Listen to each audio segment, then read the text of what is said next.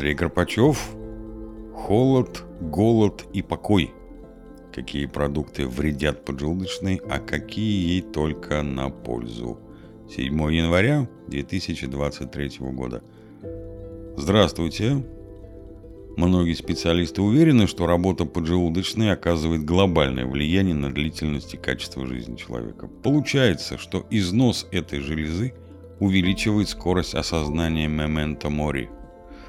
Как известно, губительным для поджелудочной является беспорядочное и избыточное питание. Для чего нужна поджелудочная и что ей вредит? Среди основных функций поджелудочной расщепление пищи и выработка столь важного для нашего здоровья гормона инсулина. В процессе своей работы поджелудочная тратит очень много энергии. Перегрузки могут возникать, так как она функционирует круглые сутки, а мы даже не задумываемся о том, насколько тяжело ей приходится.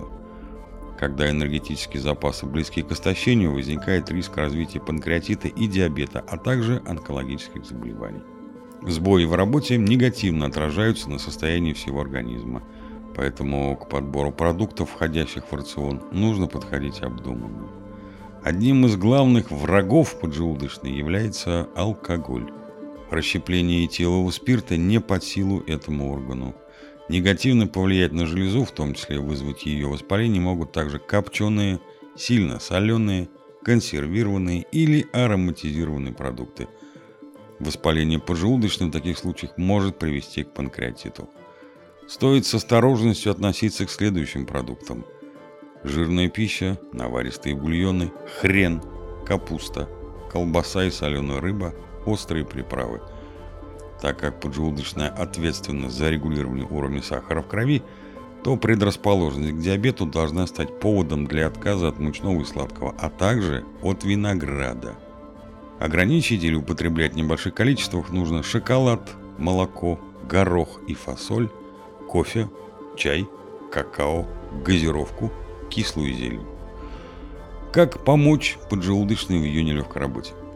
Эта железа скажет вам спасибо, если ваша схема питания будет включать тушеные или вареные овощи, каши, гречку, рис или овсянку, фрукты, яйца и кисломолочную продукцию – Важно понимать, что предложенная схема питания является просто примером и рассчитана на условно здорового человека. Диета при панкреатите, вне зависимости от симптомов, назначается только врачом. Подходящую для своего рациона пищу нужно определять по принципу ее соответствия физиологии человека. Для расщепления овощей, фруктов, орехов, проросших злаков, а также зелени требуется минимум ферментов. Пища будет перевариваться естественным образом и без дискомфортных ощущений.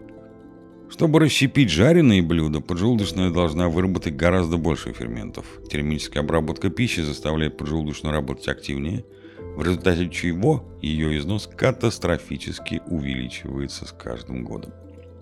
Вместо кофе утро рекомендуется начинать с травяного чая, который можно добавить лимон, мед или сок ягод.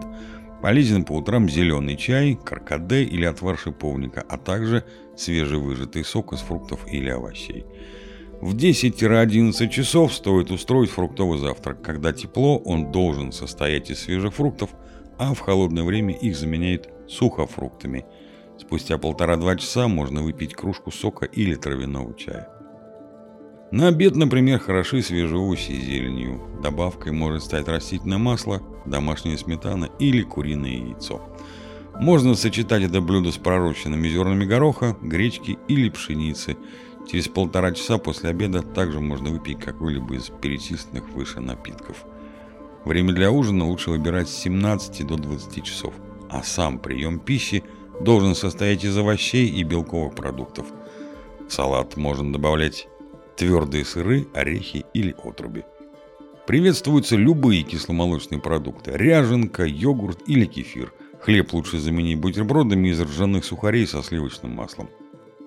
Хотя стандартные традиции питания нам более привычны, однако часто потребностям организма они не соответствуют.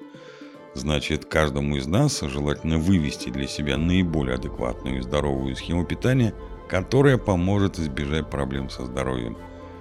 При этом количество термически обработанной пищи, в том числе мяса, следует ограничить, чтобы не заставлять свою поджелудочную работать на износ. Статья написана в ознакомительных целях и не может быть использована для диагностики и лечения проблем со здоровьем. Всегда консультируйтесь с врачом. Желаю вам здоровья и добра. С уважением, Павел Карпачев.